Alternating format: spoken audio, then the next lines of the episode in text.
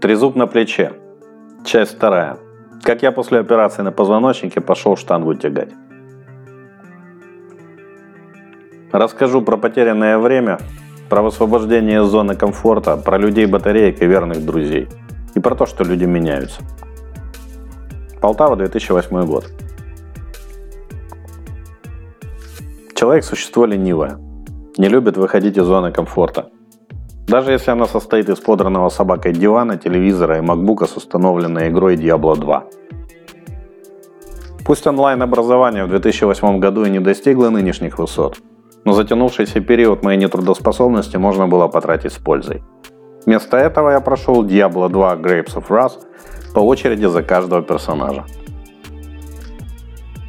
Господи, ну изобретите уже кто-нибудь машину времени, я слетаю мозги себе вправлю. После операции я валялся дома. Реабилитация. Время от времени мне привозили телефоны в ремонт.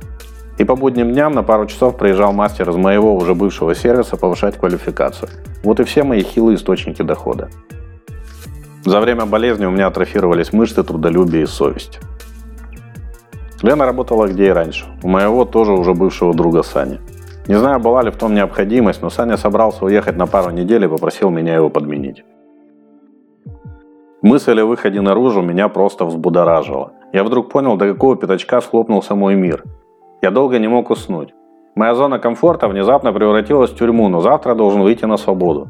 Так ребенок, ложась в кроватку 31 декабря, ждет утра, чтобы кинуться к елке за подарками.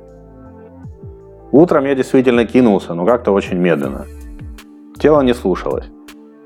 Я с трудом передвигал ноги, подволакивая левую, задыхаясь, отдыхая через каждые 10 шагов. Тогда я понял, насколько важно никогда в жизни не останавливаться, по крайней мере надолго. Корсет я уже не носил. Мышечный каркас ослаб, и я чувствовал себя беспозвоночным. Видели мульты, где кого-то бьют киянкой по голове и позвонки осыпаются в трусы? Чувствуется именно так. Самым трудным было подняться на второй этаж. По сравнению со мной наша согбенная уборщица Марьвана носилась по лестницам черной кометой. С этим надо было что-то делать. Света Санина жена, чей, которого я очень люблю, и Лена не ревнует, он тоже ее любит. Светка красивая и умная. Она это знает и плевать хотела. У нее нет ни грамма пафоса. Ее всегда много, а без нее всегда пусто. Мы по ней очень скучаем. Я попросил, и Света дала мне номер своего тренера. Так я познакомился с Саней, больше, чем тренером-другом. Трехкратный чемпион Украины по бодибилдингу. С татуировкой у Наунсо на плече с которым мы отбивались от украинских нациков перед моим возвращением в Крым. О нем отдельный рассказ. Вспомните когда-нибудь, когда возникнет мысль, что люди никогда не меняются.